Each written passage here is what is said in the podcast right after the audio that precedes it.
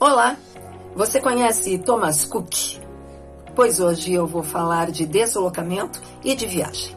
Deslocamento é diferente de viagem, porque as pessoas se deslocam por necessidade, pela busca de melhores condições de vida. Viagem, por prazer, é diferente. E apesar dos homens sempre terem se deslocado, foram os romanos os primeiros a viajarem por prazer. E foi Thomas Cook que, em 1841, na Inglaterra, organizou a primeira viagem para 540 pessoas, comprando e vendendo bilhetes, comercializando naquele processo que a gente pensa hoje como excursão.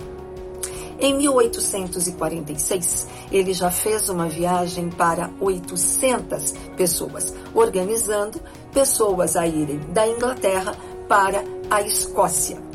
Em 1865, Cook já fazia essas viagens até com guias de turismo.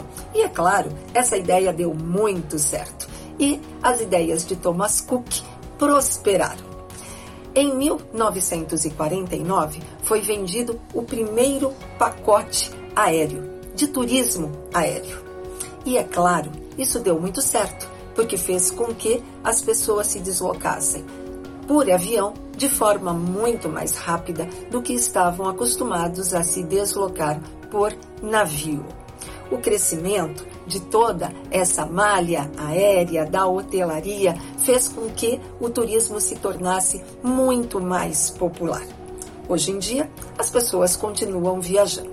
Pessoas de classes mais altas fazem as, seus, as suas viagens e o seu turismo de forma particular.